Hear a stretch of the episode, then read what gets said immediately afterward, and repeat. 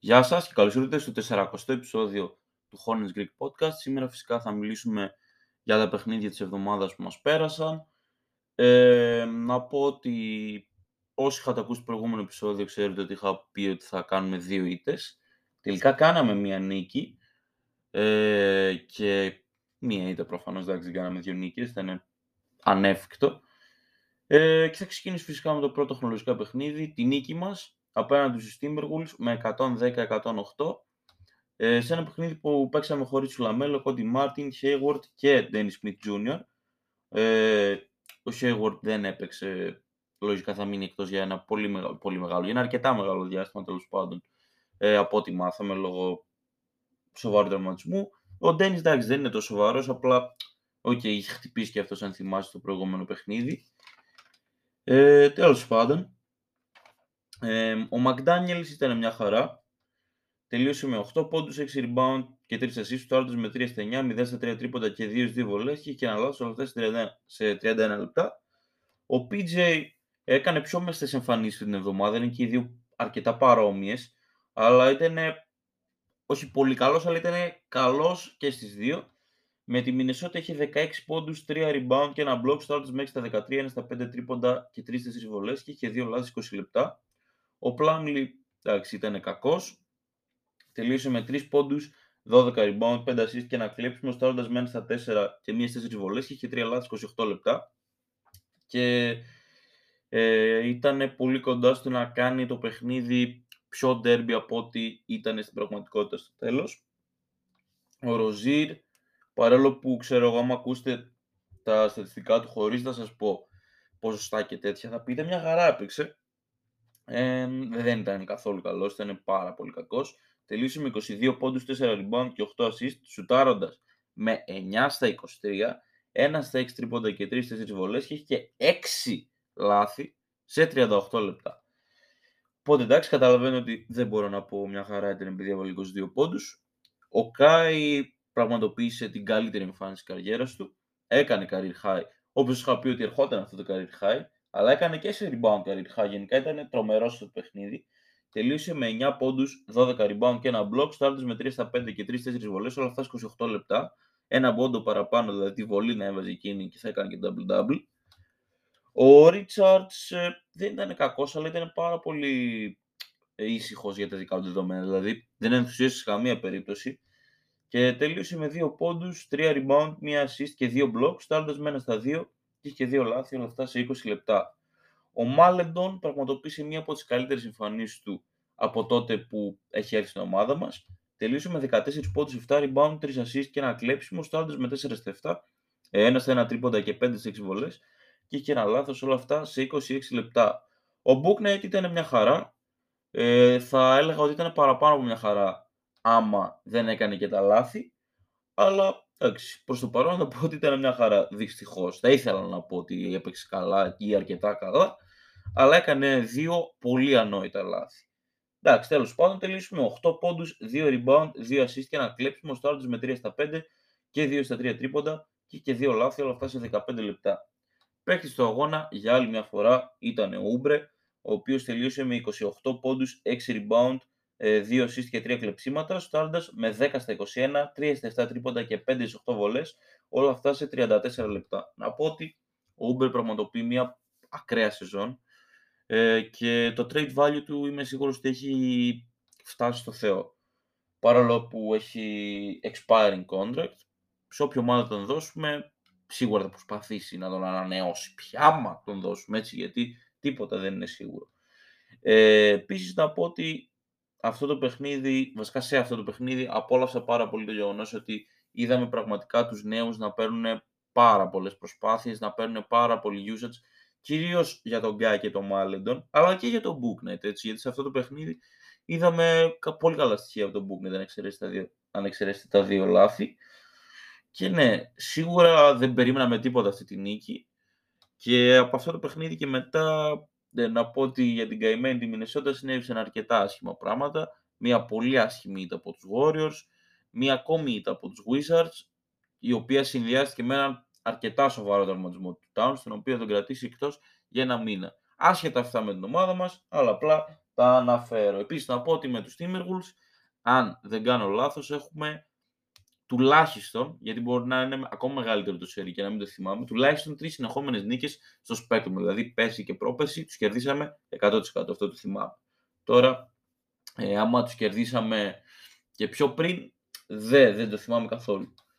Επόμενο παιχνίδι και τελευταίο για αυτή την εβδομάδα, επιτέλους. Είχαμε μια ελαφριά εβδομάδα χωρίς να παίξουμε τέσσερα παιχνίδια ή έστω τρία. Ε, μέσα στη Βοστόνη πάρα πολύ βαριά ήταν με 140-105 αυτή τη φορά πέρα από τους Λαμέλο, Κόντι Μάρτιν, Χέιγουορντ και Ντένις Σμιθ Τζούνιορ εκτός έμεινε και ο Ροζίρ, όχι λόγω τραυματισμού, απλά επειδή ήταν πολύ άρρωστος από ό,τι μάθαμε. Δηλαδή ήθελε να παίξει, αλλά δεν ε, μπορούσε. Ήταν σε πάρα πολύ κακή κατάσταση. Θα ξεκινήσουμε με τον Μπίζε, ο οποίος όπως σας είπα έκανε άλλη μια, μια πολύ μεστή εμφάνιση, άλλη μια φορά. Τελείωσε με 16 πόντους, 2 rebound, 2 assist και ένα block, στάδε με 5 στα 9, 3 στα 5 τρίποντα και 3-4 βολές και είχε 3 λάθη, αλλά αυτά 26 λεπτά. Πάρα πολύ παρόμοια εμφάνιση με αυτή ε, με τους Timberwolves. Ε, ο Πλάμλι όχι.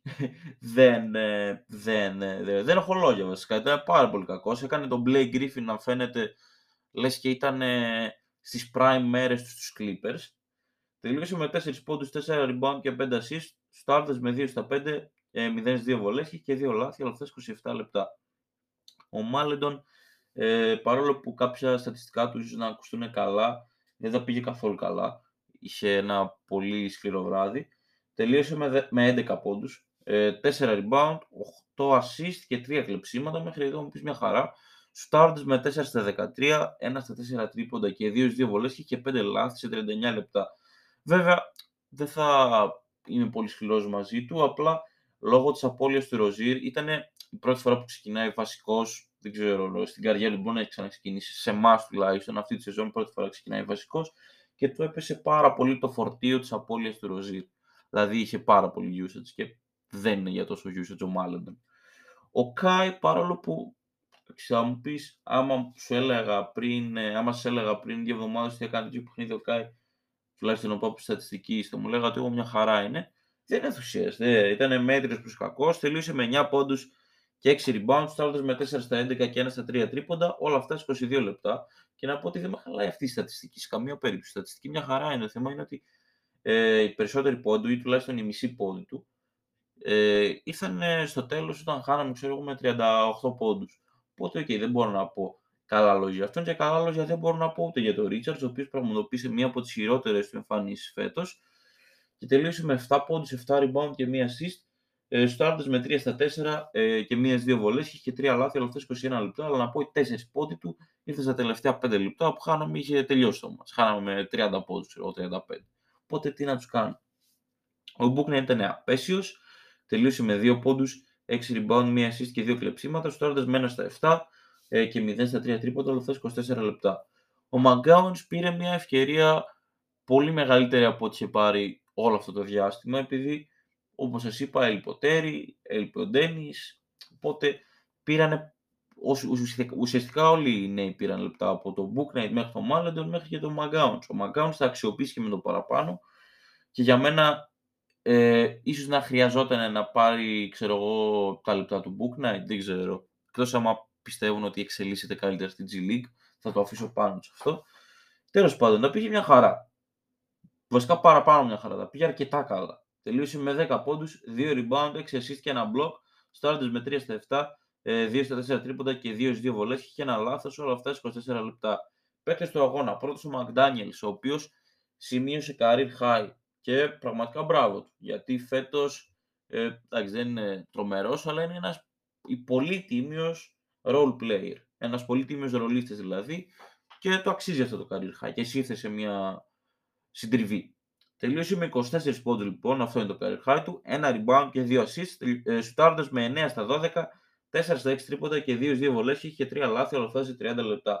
Ο άλλος παίξει στο αγώνα, τι πιο σύνηθες ήταν ο Ούμπρε, ο οποίος τελείωσε με 22 πόντους, 5 rebound, 3 assists και 2 κλεψίματα, σουτάροντας με 11 στα 18, 0 στα 4 τρίποντα και 0 στις 1 βολές, αλλά είχε 3 λάθη, όλα αυτά σε 26 λεπτά. Και έχουμε 4 παιχνίδια την εβδομάδα μας έρχεται. Ε, πρώτα με τους Wizards, οι οποίοι έχουν ρεκόρ 11-11. μετά με τους Bucks που έχουν ρεκόρ 15-5 και μετά με τους Clippers που έχουν ρεκόρ 13-10 και τα τρία αυτά θα τα παίξουμε στο, στο Spectrum. Και το τέταρτο θα το παίξουμε εκτός μέσα στο Brooklyn που έχει ρεκόρ 12-11. Δεν ξέρω ποιους θα κερδίσουμε και δεν ξέρω αν θα τους κερδίσουμε κιόλας γιατί μπορούμε κάλλιστα να κάνουμε ένα 0-4 που λέει ο λόγος. Αλλά εγώ περιμένω να κάνουμε μία νίκη σε αυτά τα τέσσερα παιχνίδια ε, σίγουρα δεν περιμένω να την κάνουμε με τους Bucks, παρόλο που έχουμε μια πολύ καλή παράδοση τα τελευταία δύο χρόνια μαζί τους. Έχουμε τρεις νίκες και μία ήττα. Ε, εντάξει, με τους Clippers δεν ξέρω, γιατί όσοι και να λείπουν, γιατί στα τελευταία παιχνίδια έχουν πολλές απώλειες, Kawhi, George κτλ. Ε, δεν, δεν ξέρω, μου φαίνεται πολύ παράξενο να τους κερδίσουμε τους Clippers. Έχουμε πάρα, πάρα πολύ κακή παράδοση μαζί τους. Έχουμε να τους κερδίσουμε από τότε που ήταν ο Κέμπα στην ομάδα. Ε, οπότε θα άφηνα τα παιχνίδια με τους Wizards και με τους Nets για να πω ότι ξέρετε τι εκεί βλέπω πιο ανοιχτό ένα παραθυράκι για νίκη. Αλλά ναι, στην τελική μπορεί όντως να κάνουμε 0-4. Αλλά ναι, πάνω από μία νίκη δεν νομίζω να κάνουμε.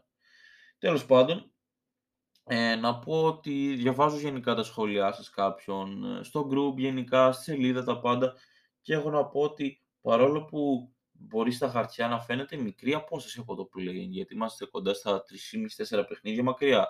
Μπορεί να είναι και πιο κοντά, δεν ξέρω. Δεν είναι καθόλου εύκολο. Πόσο μάλλον με τέτοιο πρόγραμμα. Γιατί εντάξει, να είμαστε αντικειμενικοί είναι θαύμα να κάνουμε δύο νύχε την εβδομάδα. Για μένα θα είναι θαύμα. Άμα κάνουμε μία νύχη θα είμαι υπερευχαριστημένος. Και βασικά, εγώ όπως σας έχω πει, δεν θέλω να κερδίζουμε κιόλας έτσι. Προτιμώ το τάγκ. Το ότι απέχουμε 3,5-4 παιχνίδια, πόσο ακριβώς απέχουμε ε, θα δω τώρα από τη δέκατη θέση, δεν σημαίνει ότι ξέρετε ότι είμαστε κοντά στο plane και ότι δεν χρειάζεται να τα κάνουμε. Όχι, χρειάζεται να τα κάνουμε, γιατί υπάρχουν ήδη ομάδες που είναι πάρα πολύ μακριά.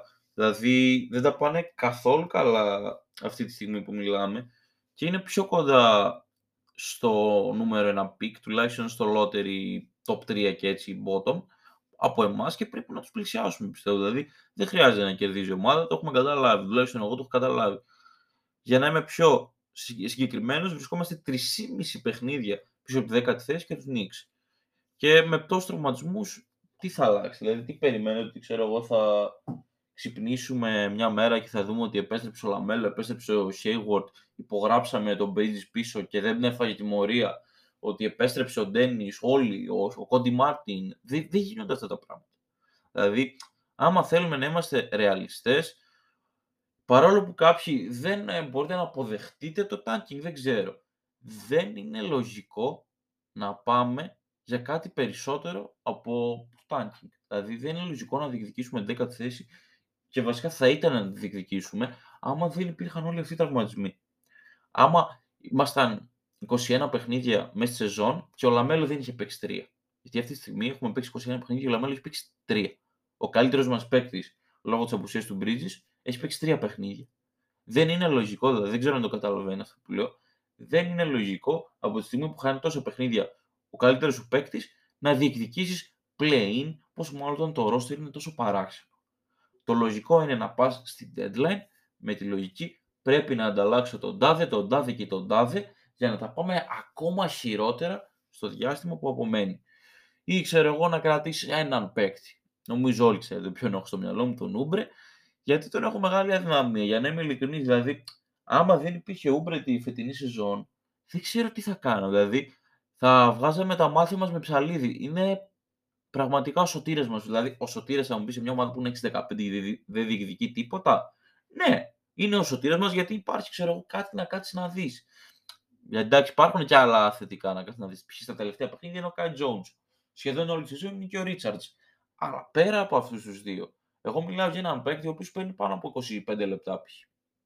Αυτός ο παίκτης είναι ο Ούμπρε.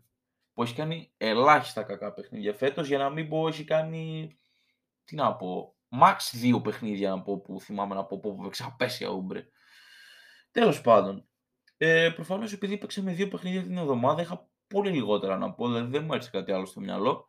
Ε, απλά να πω ότι με τους Celtics που παίξαμε, ε, είναι το random ε, note που λέω κάθε εβδομάδα. Τις προηγούμενες δύο είχα μιλήσει για τους αγαπημένους μου Kings, τώρα δεν τα πήγανε καλά. Οπότε θα μιλήσω για τους Celtics. Τα πάνε εξαιρετικά. Τα πάνε βασικά ακραία. Έχουν ρεκόρ 18-4. Ο Tatum νομίζω είναι το ξεκάθαρο φαβορή για MVP αυτή τη στιγμή.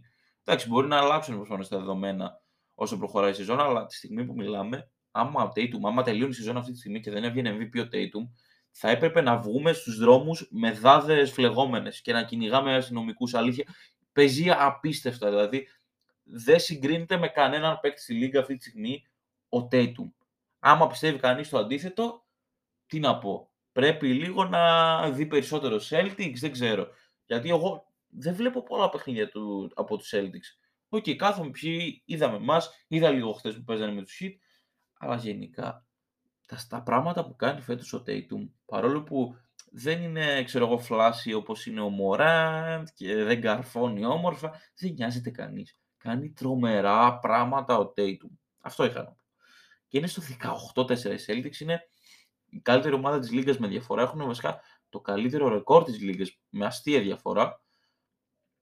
Και ναι, δεν ξέρω, σίγουρα στα περισσότερα πάω ράνι στην Αμερική, είναι πρώτη. Ε, και δεν ξέρω, εγώ δεν, δεν πιστεύω ότι θα κάνουν καμιά ακραία κοιλιά μέσα στη σεζόν. Αν συνεχίσει έτσι αυτή η ομάδα, θα μου έκανε μεγάλη εντύπωση να τη δω να κάνει πάνω από 20 ήττες. Αυτά είχα να πω λοιπόν αυτήν την εβδομάδα. Όπως είπα, αναμενόμενο ήταν μικρότερο το επεισόδιο. Θα τα πούμε λοιπόν την άλλη εβδομάδα για να σχολιάσουμε ε, τα εκπληκτικά αποτελέσματα φυσικά που θα κάνει η ομάδα μας. Καλή συνέχεια σε όλους σας. Γεια σας.